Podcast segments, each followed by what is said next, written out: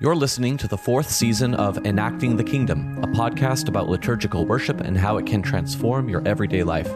I'm Father Yuri Hladio, and I'm joined by my teacher and friend, Father Geoffrey Ready. Father Geoffrey is the director of the Orthodox School of Theology at the University of Toronto and holds a doctorate in the field of liturgical worship. For our fourth season, Father Geoffrey and I decided to publicly publish a series of episodes which have hitherto been reserved exclusively for the patrons of this show. We'll be publishing them here exactly as they were heard by our patrons. Father Geoffrey and I release special private episodes for our patrons on a weekly basis, so if you like what you hear and you'd like access to much, much more, you can go to patreon.com slash enacting the kingdom to become a patron. But for now, we hope you enjoy the public release of this episode. Good morning, Father Geoffrey. How are you? I'm well. How about yourself? I'm doing well. It's a little bit of a dreary day this morning, but it's looking like it's going to clear up. Yeah, it's hard to know. And we've had such a mild winter. It's, um, you know, by the time people are going to be listening to this, hopefully well behind us. yes, exactly. You know, sometimes you look at the sky and you think, how could there not be a God? You know, it's just so beautiful. Indeed, indeed. But some some people still, you know, uh, have this uh, the idea that there there is no God, and and I think that that's our topic today is atheism, but atheism in particular as it relates to maybe orthodox ways of thinking about God, because what's been really frustrating for me in my younger days when I would watch, you know, YouTube debates between Christian apologists and you know evangelical atheists, that they would have these debates. And the the you know very often the atheist would in the debate would frame up an argument or or present a framework as in uh, but but sometimes not even knowing that they were using this framework or this worldview right? Um, this way of seeing the world. And they would say that well this is the way that god has to function within this framework. And the christian people that were responding more often than not almost exclusively just accepted the framework that the uh, atheist presented and then tried to answer within the atheist's framework on how God could, you know, exist. Mm-hmm. And that that got me really frustrated because I think in the East, in Eastern Orthodoxy, um, we we tend to maybe think about God in in a slightly different way. I'm not sure if you've had similar experiences, Father Geoffrey, of being frustrated at these debates, but uh, that was my experience. Yeah, I think I've had a tendency to just tune them out because I've never seen them as being particularly interesting. Um, you know, there, there is actually a whole Western tradition, philosophical, theological, uh, that is all about proving the existence of God. And I think just, you know, so we don't blame the atheists to begin with here, we could actually blame you know the christians and theists who have set out on that track to begin with because of course that's just a red flag to a bull for those who don't believe in god right because so any attempt to prove the god, god's existence will necessarily according to newton's law lead to an equal and opposite reaction here right. of of those who will just happily disprove it so it's hard to know who's framed the argument in the first place um, but what i really like about the eastern tradition is that there isn't really anybody who ever sets out to prove the existence of God. Uh, that's just one of the givens, and um, it's it's never up for for debate, discussion, or, or, or anything along those lines.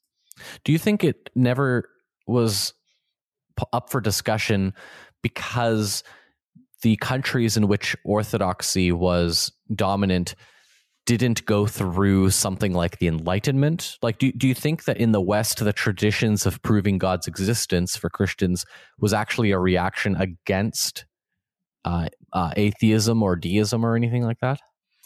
Possibly, but uh, I think, I mean, the, the arguments for the existence of God go back to the Middle Ages. And so you could actually argue the other way around. It's the philosophical tradition that you know, on the one hand, encourage people to try to prove the existence of God, that same philosophical tradition would ultimately culminate in the Enlightenment. Right. So it's actually, it's not the Enlightenment brought these debates about, but the debates brought the Enlightenment in, in some way.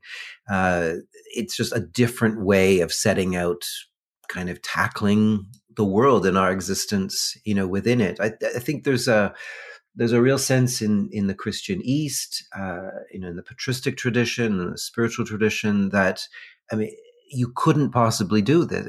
God belongs to uh, you know a category that is beyond all human categories. So you can't even make him part of any human argument. You couldn't you know capture him within any human thought or word uh, in any sort of way. I mean, it's probably the that apophatic, you know, that that negative speaking or speaking away from uh, spiritual theological tradition that we have that we can credit, you know, ultimately for for this. So the idea that even you can't say God is love without also saying God is not love because the love that God is, it, it, transcends any concept or word or thought that we might have of, of what love could be. So, uh, you know, even in kind of you know unquestionable statements from the scriptures like that. There's a there's a kind of moving away from somehow limiting god in any way whatsoever and putting god into an argument would be a limitation on god. It's to lose i mean your first point there was you know to accept the framework of of thought of you know those who would dispute god's existence. Well to put god within a syllogism is precisely to accept a framework that you know, it, it, it just doesn't work. You know, that's why you classically get these ridiculous arguments like, well, if God is all powerful, why can't he create a rock that he can't pick up? You know, then he's not all powerful, right? Or, you know, if God, you know, created all things, who created God? I mean, it just starts to become ridiculous, right? The, these kinds of syllogistic, you know, ways of looking at, at the thing. So by excluding the possibility that God even exists within arguments like that, the East just sets out in a, in a completely different way. In that way would be knowing God in a different way altogether, right? Knowing God by our participation in the grace and life that he shares with the world. And so it sets you on a trajectory of, of prayer and sacrament and worship rather than one of, you know, thinking God into all kinds of arguments or, or clever statements there's a beautiful term used in Orthodox worship, which is uncircumscribable. Mm-hmm. Right? We we describe God as being uncircumscribable, and, and circumscribing, circum being around, and scribing means to write. Right? Mm-hmm. And, and, I think what you were just talking about there with language, I think um, that point eludes us a lot of the time because we think that our language correlates perfectly with like i don't know objective or holistic reality or something like that. Mm-hmm. um, whereas our, our, language is indeed a um, a border. It is a frame. It is something that lets us identify what's within but doesn't actually really let us identify what is without. Um, and and language can be very constricting in that in that way. Um, so yeah, I, I, think that's a really important point. I there is I remember Father Hopko mentioning in a talk that there was a father. Uh, it may have been one of the Gregories who who said, you know, maybe paraphrasing here, something along the lines of, you know, taken to their conclusion, taking to their logical conclusion, every single word in the scriptures about God is ultimately a lie. Mm-hmm. Because if you, know, you allow them to be circumscribing words, right? Yes, yeah. Um, I, I think what it, what it actually teaches us to treat Uh, you know the words of scripture as is actually evocative words. I mean, they, they belong to that category of opening up vistas of relationship and and of you know entering into a mystery rather than saying you know here in these words we've captured you know the nature of god or or you know the characteristics of god or somehow you know if you know this then you have belief you have faith well scriptures actually point in a completely different direction and they say you know, you know, read what it says about God. You know, God, were you there when the world was created? You know, God asked Job. You know, don't even begin this process of trying to think through. You know who I am, what my nature is, what my purposes are. It's actually far more about our being placed in a position to receive reality as it is and to enter into you know it, it, it's us who are circumscribed you know that's that's the point. You know we enter as a community of faith into the circumscription that is god's life. And uh, you know actually there's a, you know interesting we have words that come from different places obviously in english vocabulary and everything. We don't necessarily use them this way but the the word understand actually is quite clever. If you know we, we don't use it in the sense at all but if you think about it it means literally to, to stand under something to stand within something to be circumscribed by it. That scriptures lead us to that kind of understanding, not to comprehension. You know, the idea of wrapping your mind around something. So that whole it's a relational thing about how we can even know anything, and particularly you know God. And I think if we take the words of Scripture not as circumscription, but as an opportunity to stand under or stand within the mystery of who God is and what creation is, because ultimately what we could you know if it's true of God, then it's true probably of a lot of the things in this world as well that come you know, out of his loving outpouring of love and cre- and, and creative grace, you know, for the world. And, you know, we, we're very arrogant in, I think sometimes we think that because we have the capacity for thought because we have the capacity for language that somehow you know we can we have this kind of one-to-one relationship between us and reality you know as it is. But eh, you know even scientists have learned that that's not how it works. It's a lot more complicated than that. There is no objective truth you know to to to be you know kind of comprehended in that sense. It's far better to uh, adopt this you know, self-critical stance of you know there are limits on our knowledge of anything, but certainly let alone you know, the, the mystery of God, and um, and so yeah, I, I, would say let's use scriptures eh, and, and the fact that we read them in worship should be suggestive of this too, that they are to point us into a mystery rather than trying to give us comprehensive knowledge of divinity or of deity. So yeah, we talked about language being being an act of circumscribing, right? And, and, that arguments for the existence of God ultimately are acts of binding God to us in a certain way, um, or uh, comprehending God as opposed to kind of understanding in the model mm-hmm. that you were just mentioning. Um, but at the same time, I think that there is use to apologetics and to these arguments. Uh, for example, uh, in my own personal life, speaking from experience, uh, you know, in my emerging adulthood, C.S. Lewis was a very um, important figure for me in my in my Christian journey. Um, just knowing that there is a strong intellectual tradition uh, in Christianity, both East and West, um, gave me something to hold on to. Um, so yeah, and, and he in Mere Christianity uses lots of these arguments. For example, the moral argument for the existence of God. So um, you know, we don't have to get into what the argument was, but I guess, Father Geoffrey, what would be your perspective on the usefulness of apologetics and arguments for the existence of God and for defending God through these intellectual avenues? Yeah, I, I, think we need to distinguish a couple of different approaches here. And I mean, C.S. Lewis was a Western medievalist, so he would have been very familiar with that whole philosophical you know, tradition that, that we've referred to. My sense is, though, that, and I think he does actually say this at some point um, in his writings, it, it eludes me at the moment quite where that was, but it's more about removing the kind of obstacles people may have to believing in God as opposed to needing to prove the existence of God. Now, those might seem very close, but I think they're actually rather different propositions, right? So, for C.S. Lewis, in most of his theological writing, the existence of God is a given. You know, that's the starting point of theology. There's no, you, we don't need to kind of start from a, a kind of square one in which God doesn't exist, build him up, and then have our theology, right?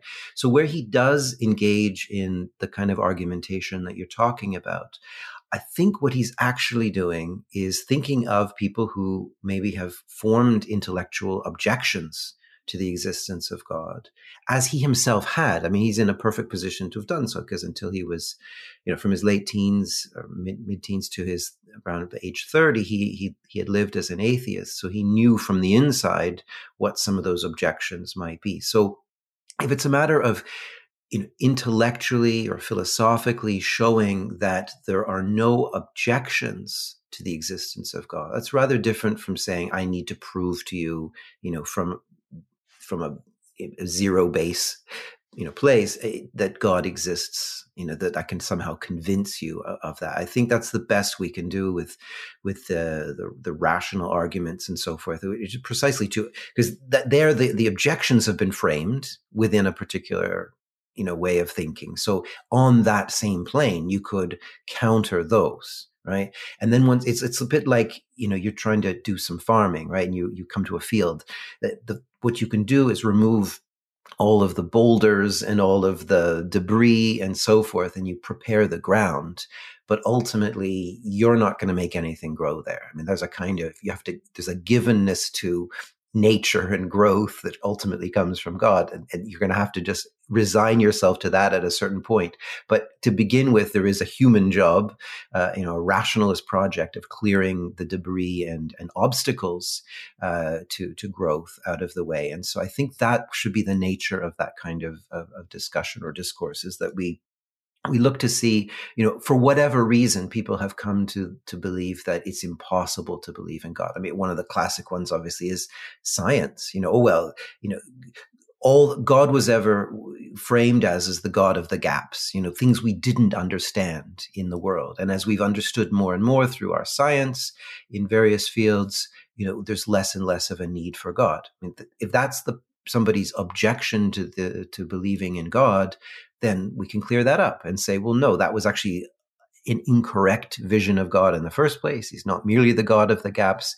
You know, let me tell you about the God I believe in, who's not only, you know, compatible with science as it has emerged, but actually is precisely what science has evoked more and more through discoveries and and so forth. Well that i mean that's not a proof for god but that does actually remove a common obstacle that people may have had. And so you can discuss on, on that level. It's a, a different set of principles. But in the middle ages in the west they were definitely setting out to say okay assume god doesn't exist. Now let's build him up. And i just don't see the, the the point in that because you couldn't possibly come up with the right god by doing that. The so often when I hear arguments from atheists, whether they're popular atheists or in conversation or, or anything like that, I always want to say, oh, yeah, I don't believe in that God either. Mm-hmm. And I think so often uh, they portray a God that I, I think that Christians will sometimes accept their definition of God and then move forward from there, as opposed to saying, "Oh, I actually don't believe in that God either." Right? Um, yeah, I'm not really going anywhere with that. Yeah, no, that's just an observation. That, that's absolutely right. I mean, let's not forget that one of the reasons Christians were persecuted in the Roman Empire was that they were considered atheists right? Take that for a moment and think about it. You know, because Christians didn't believe in any God that looked like any of the gods that the Romans, you know, recognized. And so, uh, you know, there's a sense in which there's a deep kinship between uh, someone who's an avowed atheist and somebody who is a, a Christian in, in, the fullest and, and proper sense uh, of the term. You know, I think it's quite right that we respond to most atheists and say, you know, we are too, uh, on the basis of how they frame their atheism. Now, of course, it should begin with a, an actual listening to them, right? So I, I don't believe in God. God can't possibly exist, they say. Well, tell me about it. You know, t- tell me about the God you don't believe in.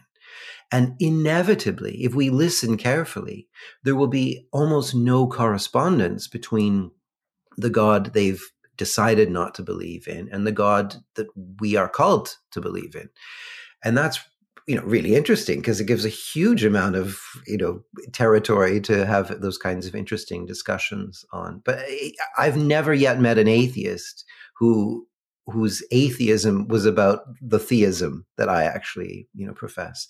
Now that's not the case. I mean it could be that the they are actually rejecting a God that sadly a lot of Christians have fallen into the trap of believing in. And I think that's another interesting avenue for for theological discussion is, you know, what is most people's vision of God and how about the people in our own churches? You know, what are they really thinking when you say the the term God?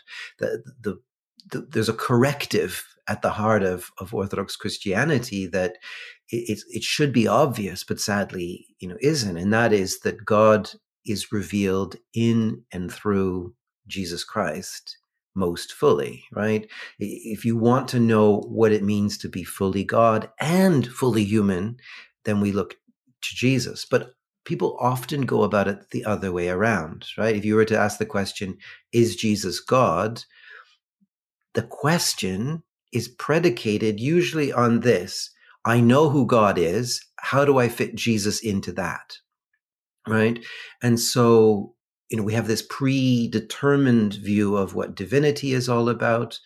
And then we look for proof texts in the Gospels, in the New Testament, in the early church that say, see, look, people thought Jesus was God. And then we just go about our merry way.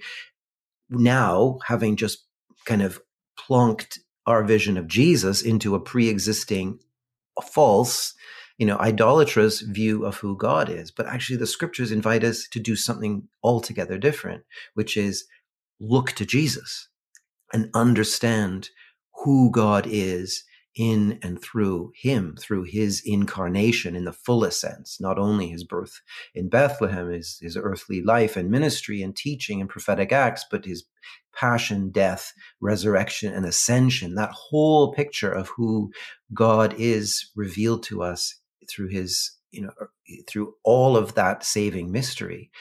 And that's a completely different you know way of framing the entire thing. That should tell us who god is to the extent that we can know that. You know there's that transcendent apophatic you know we said that negative speaking uh, theology that we have as well. But but the, the the cataphatic the positive speaking aspect of theology should be completely revealed in who jesus christ is and that leads to a different kind of god than the one the first place most Christians believe in, but secondly that most atheists are rejecting. Right, the the the old man in the sky who you know is concerned about good and bad behaviors. I mean, ultimately, we've, we've vested all of that in in the figure of Santa Claus as well. But he's probably the perfect embodiment of you know of, of who most people think God is. Uh, you know, just somebody who's kind of a cosmic supervisor who's checking, making a list and checking it twice. And, you know, I, I often find, you know, dealing with people in counseling or confession, I mean, one of the key things to work on is people's own impression or vision or understanding of who God is, because so much of what we do in this life is dependent on on that understanding. And people get it wrong from the beginning. They just try to fit Jesus into their pre-existing wrong perception, and then there's a whole bunch of people out there who just reject the whole thing because, of course, it's um, nonsensical. The argument that I think is the strongest against, let's say, popular atheism today and I, and of course, I think most of the atheism we're talking about here is sort of that popular level atheism. Uh, I, I, think that there are levels of very sophisticated and nuanced atheism that I, I, I don't think we're diving too much into here today. Just this is mostly like the people you would encounter on the street or the popular books you might read about atheism.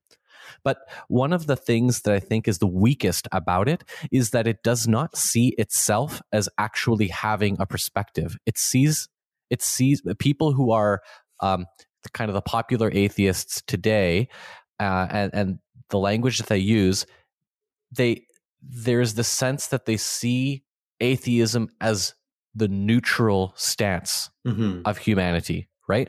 That that okay we're going to strip everything away strip all of these beliefs away strip everything away. What are you left with? What is baseline humanity? Mm-hmm. that is atheism. Right. And that i think especially because most new atheists and popular atheists don't actually see that they are looking at the world through a lens. They think they are seeing the world objectively.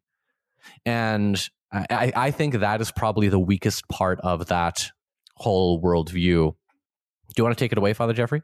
Yeah, I mean, so that is the kind of modern, you know, enlightenment, you know, perspective on things that first of all, that as human beings, we're fundamentally rationalist, you know, in orientation, individual thinkers, and that, you know, all of reality is kind of knowable objectively and, and so forth. And so, I mean, it's led to pr- tremendous advances in the sciences and so forth. And, and there's a kind of, you know, additive theory of, of knowledge going on. You start from tabula rasa, the blank slate, and, and you build up on that. But as I say, I would want to f- locate the underpinnings of that much earlier in, in Western philosophical tradition, because whether they meant to or not, those medieval Christians who said, okay, let's prove the existence of God, were assuming the same understanding, right? Let's, let's start from tabula rasa, blank slate, and now let's, let's establish God's existence and then we'll do our theology. Well, of course, they're teaching people to think that the neutral or base default state is you know some kind of lack of theism that you have to sort of construct that rationally on top of you know this kind of neutral framework that you talked about that the that the lens to begin with is just some some kind of you know uh, neutral you know undistorting you know picture of, of things and you can easily build a framework of, of God on top of that. And atheists are just simply taking that 12th, 13th century, you know, medieval philosophical tradition and, and, and run with it. Whereas, you know, no anthropologist would ever tell you that about, you know, that being the default state of, of human beings from time immemorial.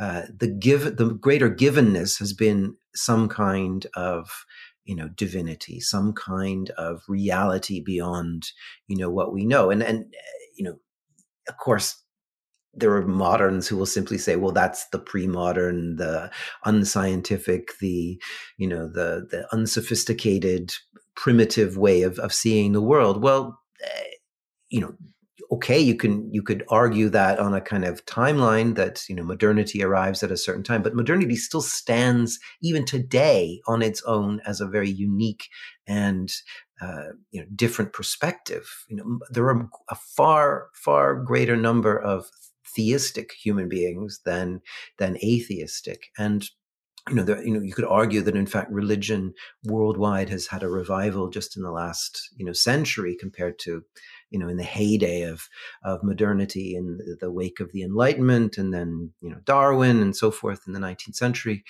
But the the base point here, you know, you're, is you're absolutely right. I mean, all of these things are lenses. You know, no no one stance on this is a neutral stance.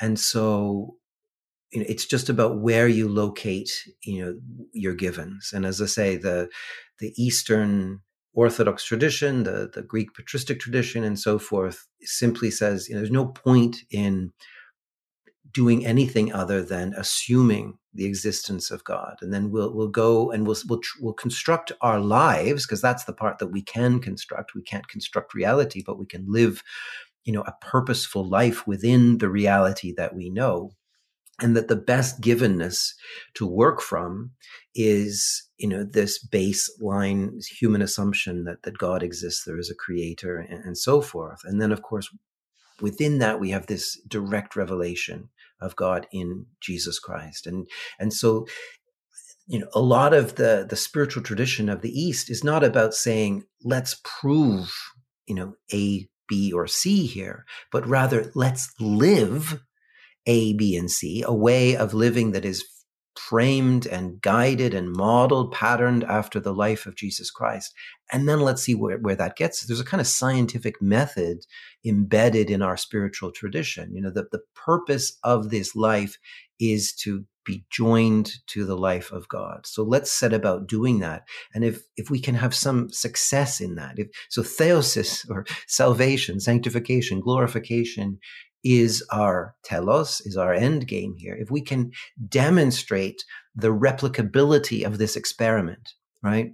If we can live within this reality in this way, we, the givenness is God's existence, and we're going to receive the revelation of that God through Jesus Christ. We're going to live in this particular way. Let's see where that gets us to. And we have the, you know, the the rec- replicability, the the scientific method of making saints as the track record of that, right? So it's a very Aristotelian, pragmatic, um, scientific method approach to spirituality rather than the kind of let's go into an ivory tower and let's speculate about God's existence, his characteristics, about the philosophical implications of this, that, and the other thing. I mean, the, the whole Palamas and Barlaam debate in the 13th, 14th centuries was precisely about this. You know, one of them is saying, but if you think about it, it makes no sense, you know. And the other one is saying, pray and you'll see. pray and you'll know you know enter into this relationship and the uncreated light will be revealed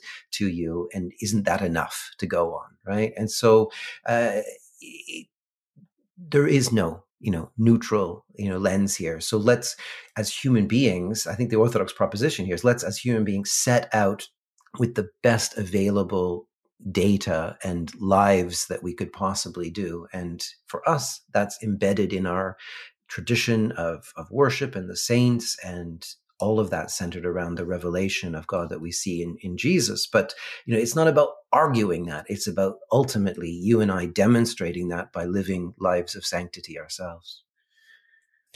We are almost at uh, the full length of time here, Father Geoffrey, but there is one more thing that I wanted to talk about. Shall we go on just a bit longer? Sure. Um, one is uh, so back to that point of, you know, a- atheistic people tend to frame their perspective as the neutral perspective. But what I find very interesting is, and, and this is pointed out in books like The Atheist Delusions by David Bentley Hart, as well as Dominion by Tom Holland, which is a recent book that came out, that um, pe- people can't exist without their story, without their mythology, right? Of who they are and how they came to be. And atheism as a movement has a mythology built into it. Mm-hmm. Um, and, and it's the mythology of, well, people were in darkness hmm. and then, you know, a light shone upon those who sat in the darkness. um, similar to the Christ story. Um, but then you have these little episodes, right, of Galileo standing up to the Catholic Church and saying, here's science. And they said, no, we don't want, we want superstition, right? And you have all these stories. And then, you know, what Tom Holland points out in that Galileo story is that, you know, the, um, the, the Catholic authorities at the time weighed the evidence, and the leading evidence was actually against Galileo, even though Galileo ended up being uh, correct in the long run. Um, uh, so, uh, a- anyways, long story short, I think that uh, atheists have their mythology and their stories that they don't see as mythology and and identity creating stories. Mm-hmm. Yeah, well, I think that story of moving from darkness to light is the one that that it's the basis of the whole progress mythology. I mean, the telos of of modernity is progress, right? Is that you know we will know more and more, we'll be able to solve more and more by just applying the right you know thinking to this. And of course, the the backstory to that, you know, if if, if Christianity and and demonstrating holiness, which I I wouldn't argue we've always and everywhere done. I think one of the great things we need to do with, you know, our most important things we need to do in our dialogue with atheists is first of all apologize, right? Because and often it's often the case we can't demonstrate the very thing that we're, you know, trying to to share with them. You know, well, you know, if you do this, you will be better off because you'll be more loving, more patient, more kind you know, it'd be lovely if we could just point every Christian and, and, and that would be an obvious conclusion to draw, but it hasn't been, right? And, and nor would, has it been very helpful when the likes of the church have kind of clamped down on science and so forth, because, you know, we're not opposed to that really, you know, either. But if, if the church you know, in the Orthodox Church, in the spirituality is framed by this kind of pragmatic, um, practical wisdom that is you argue Aristotelian, and you know Saint Paul picks up on that. You know, a whole project of phronesis, of practical wisdom in, in, his writing and so forth. You could argue that the, the atheist, the, the modern project, the progressive way of thinking is, is that Platonic idea of the cave, right? You know, that famous model that um, Plato uh, presents of, you know, of human beings who are just looking at the wall, far wall of a cave where they see shadows cast and they think that's reality, right? Because the light's behind them and that they see shadows cast on the far wall and so they're staring at that and eventually through a process of education leading out you know the, and through philosophy uh, they turn around and they turn from the shadows to the true light right and so that story is told over and over again through you know the the, the history of the, the, unfolding of human knowledge and, and, so forth. And so that the atheist mythology is that is the is Plato's cave of of saying you know you're you're looking at the wrong things what you can do through better philosophy, through better thinking, through through you know objective you know science and so forth, is to turn and, and to face the light, and and and that's exactly how they would frame themselves that they are looking at reality, whereas all of those of us who are you know tied up in our stories and and mythologies and religions and so forth, we're actually just looking at some kind of reflection of reality, and and what they are here to do, those atheists, is to educate us and, and bring us to, to look at things as they really are, as opposed to, you know, some kind of stories about it. But of course, their very way of understanding reality is also a story, is also, you know, a mythology, as you say. And so, you know, it, it, we can have these kinds of discussions and, and, and, and hopefully through it see that there are different methodologies you know at work here and uh, one of the interesting and possibly you know productive avenues forward is that the modern science project came to an end you know certainly in physics more than 100 years ago and maybe in the other hard sciences a little bit after that. And that is to say that you will not find very many anyway um, you know pure pure scientists today who would argue for objective knowledge and objective reality. The the the, the notion that you can in an you know completely clear lens look at the world as is and describe it and know it you know fell away. And some of the most exciting and interesting things in science today take on qualities of mystery and evoking wonder and awe in a way that you know we haven't seen certainly since you know people thought of god as a god of the gaps back you know in, in previous centuries and just couldn't make sense of why there were eclipses and whatever. Now we know why there are eclipses but you know can we possibly figure out how you know particles separated you know at greater than the speed of light between them can interfere with each other you know? Like it's just beyond the the possibility of human thought and so forth. And I'm not arguing for a new God of the gaps here. I'm just saying that scientists themselves understand that there's so much more to reality than they could ever know. And it, it does kind of lead to a place of, uh, of wonder. And so there's maybe an opportunity to enter into that discourse and say, you know, why not, you know, entertain the possibility that there is greater reality than, than we could possibly know. And here's a way of living through this world in a way that you know leads to something that is that is you know profoundly more significant than a life that is framed by you know when you die that's it. Or that you know just get what you can while you can because you know life is hard and short and miserable. Um, even if that were true wouldn't it be better to live the way you know that, that we propose? That's my Puddleglum argument and we can maybe come back to that in another podcast for those who don't know the mm-hmm. reference to the narnia chronicles. Well thanks father Geoffrey. I think that was really good. Great. Thank you. And we will see everybody next week. Well, that does it for another episode of the private podcast of Enacting the Kingdom. Thank you again for all your support please feel free to comment with any follow up thoughts or questions. Father Geoffrey and I read them all. Looking forward to having you back soon.